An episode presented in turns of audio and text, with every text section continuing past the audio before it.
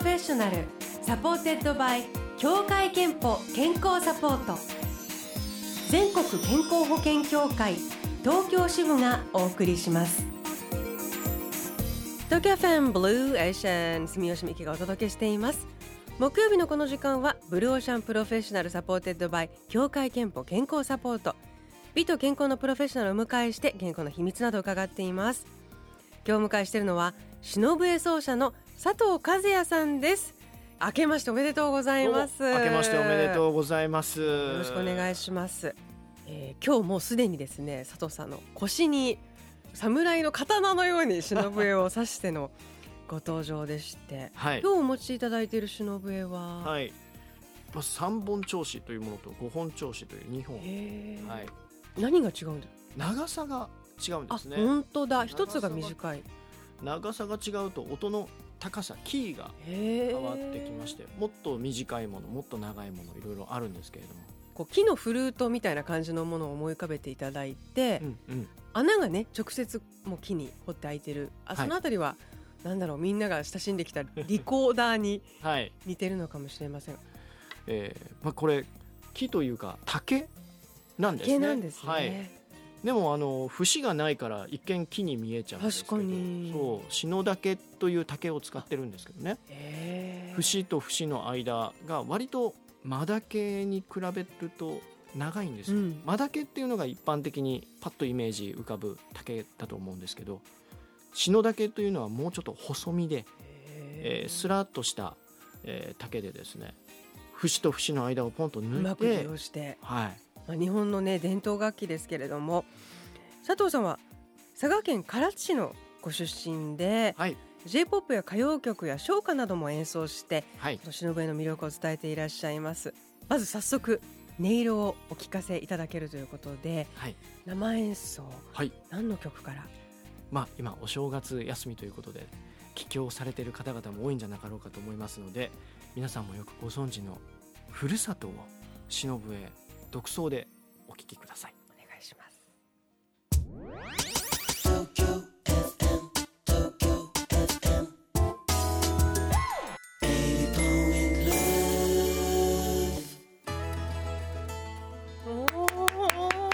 ありがとうございました。ありがとうございました。篠笛の独奏でふるさと、はい、お聞きいただきました。佐藤和也さんの演奏でした。いや、響きますね。なんかこう竹の音っていうのは、うん、一見フルートのようにも聞こえるようで、独特なカサッとした音というかですね、思いました。今 そこが日本人の心にスーッと染み込んでくるような、うん、素敵ですね。ありがとうございます。なんかこう想像力をかきたてられるというかですね。そうそうそう、佐藤和也さん、篠笛に出会ったのは大学卒業後だと伺いましたが、はい、そうですね。どういう出会いだったんですか？もともとは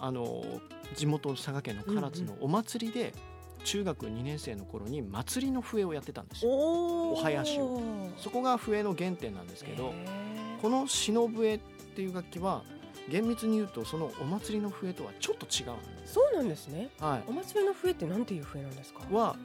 古典調っていうふうにこうくくりとしては言われるんですけれども、お祭りの笛っていう風に親しまれてきた。そう、要はドレミ音階になってなくて、うん、昔ながらのこう音階、独特な音階になってる笛なんですよ。なるほど。なんでいろんな音楽できないと思ってたんですけど、大学生の頃にドレミ調に調律をされている笛というものに出会って、それがこの篠笛だったんですね。そしてこの篠笛って作りがすごくシンプルで、穴が開いてるだけなんですよね。なんでちょっと穴を少しだけ開けたりとか、うんうん、強くブワッて吹き込んだりとか、ガサッとした音を出したりとかっていう音色の幅がすごくつく楽器だっていうふうに思ったんですよ。シンプルだからこそ。そう、独学で学んだんですか？どうやって技を身に？ですね、まず大学を卒業したらプロの太鼓チームに入って、和太鼓の修行を積みながら裏でこっそり笛の練習、先輩が吹いてる。そして独立してからは加納康和さんというですね、もともと鼓童というチーム出身の笛をやってらっしゃる方に教えていただきまして、でそこからは練習の仕方を教わってからはずっと独学で自分で磨いてきました。薬師寺の法要で演奏したことがあると伺ったんですけれども、はい、それこそ僕が忍ぶ演奏者として活動し始めた最初の頃ですね、東塔というですね国宝の塔が今から8年前にですね解体工事を始めるぞということで、一番塔の先っぽにあるですね玉、宝珠と言われるんですけど、それをこう取り外しますよという法要の時に、塔頭の先にですね水煙っていう金属でできた模様があるんですけど、そこに奏者というか笛吹き童子のですね像が刻まれてるんです。そうなんですか。それでちょうど笛吹きの子を探してたんよっていうところでご縁がつながって、法要の時に献滴といって笛の音を献上させていただくっていう栄養をいただきまして、本当でもその忍笛を演奏していらっしゃるといろんな経験もされると思いますが、今年は東京2020、はいね、いよいよこう広く海外の方も多分日本に注目してたり、はい、日本の文化知りたいという年かなと思いますが、はい、その2020の新年に、はい、ふさわしい曲を今日演奏していただけると伺っております。はい、はい、先ほども言ったようにお正月でねゆっくりされてる方もいらっしゃると思いますし、家族団らんのひとときかと思いますけれども、そんなひとときに僕が作曲しました子守歌を、やらせていただきたいと思います。この曲はさちね歌という曲でですね、幸せに寝る歌というふうに漢字を当てはめると、表現します。これは僕が作った造語でですね、安らかな眠りの幸せ、そして自分の大切な人が眠ってる寝顔を見る瞬間っていうのも人生の幸せな瞬間じゃないかなっていうふうに思うんですよね。昨年11月にリリースされたアルバムに入っている曲なんですね。そうなんです。歌のね2というアルバムに入っている曲です。では佐藤和也さんの忍笛の生演奏でさちね歌。東京 FM 80.love 素敵でした。いやもう心がすごい落ち着くというか、そうですね、ゆったりした気持ちになる曲でしたし、やっぱり音色ですね。ということで今日はスタジオに忍笛奏者の佐藤和也さんをお迎えしています、はい、このコーナーでは佐藤さんの健康や元気の秘密についても伺いたいと思うんですけれども、はい、何かこう日常から。僕もこの笛を吹くっていうことにあたってはやっぱり呼吸器官ってすごい大事なんですよね。なんで風が大敵なんですよ。なるほど。じゃあめちゃめちゃ気をつけてますか。そうでもようやく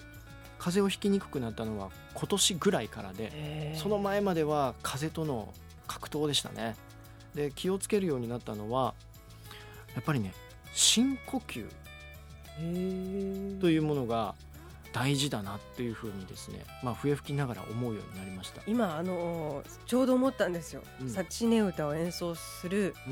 直前に、はい、ものすごい深い呼吸を。そうなんです。吸うというよりまず吐いていく、はい、そのあたり。そうですね、息を吐き切るっていうのってぎゅーっ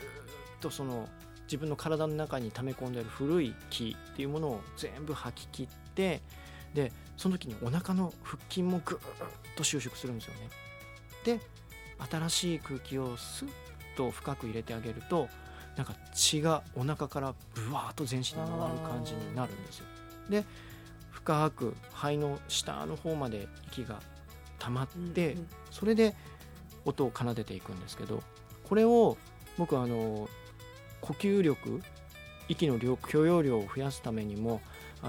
吸法の訓練っていうものをするんですね。そうするともう背中が汗びっしょりになるんですよ。で歩いてる時とか電車に乗って移動してる時とかにも気がついたら呼吸を深くしてするようにすると、冷え症がまず治ったんですよ。おー。でそこまでしっかり意識するようになると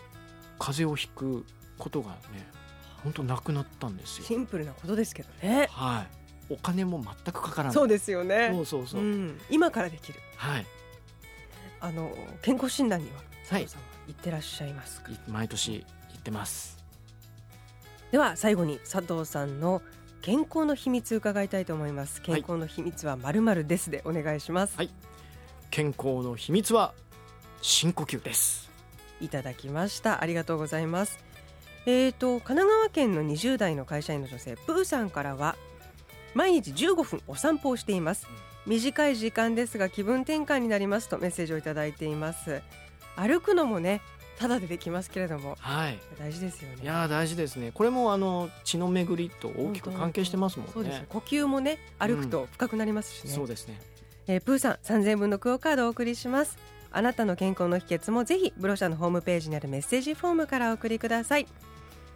さあ今日はしのぶえ奏者の佐藤和也さんをお迎えして、演奏もありがとうございました。本当に素敵な演奏をお届けいただきました。は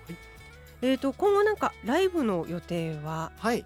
11月にですね、昨年11月にリリースしましたニューアルバム歌の音2のですね発売記念コンサートを2月に全国各地で予定しております。2月15日東京は月島社会教育会館ホール。そうですね。歌の音2のアルバムは童謡唱歌のカバーをですねメインにしたアルバム でそこに新曲2曲を踏まえた全11曲をですね収録したアルバムなんですけど、その内容はもちろん一緒に演奏してくださる瀬能武さん、ピアニストのこちらの方のピアノも本当に美しいので、この方とのコラボレーションの楽曲、この時だけに聴ける曲というものを用意してですね回らせていただこうと思ってます。2月15日土曜日に月島社会教育会館ホールです。そして大阪では2月の22日に大阪クラブで、僕の地元九州では2月の23日日曜日福岡のレソラ天神5階のレソラホールで、そして名古屋が2月の24日月曜の祝日ですね、5R ホール、音楽ホールで予定しております。ぜひご都合よろしければいらっしゃってください。ということで今日はしのぶえ奏者の佐藤和也さんを迎えしました。お別れにニューアルバム歌の音2から北風小僧の勘太郎をお聴きください。ありがとうございました。ありがとうございました。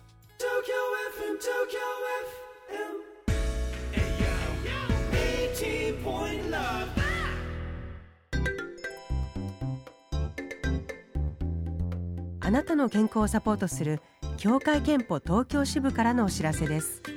COPD 慢性閉塞性肺疾患という病気をご存知ですか？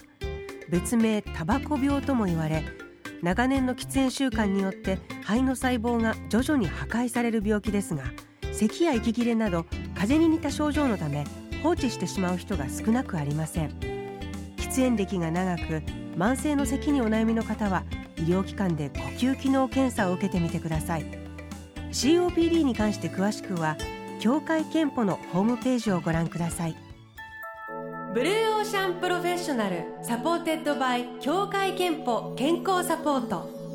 全国健康保険協会東京支部がお送りしました。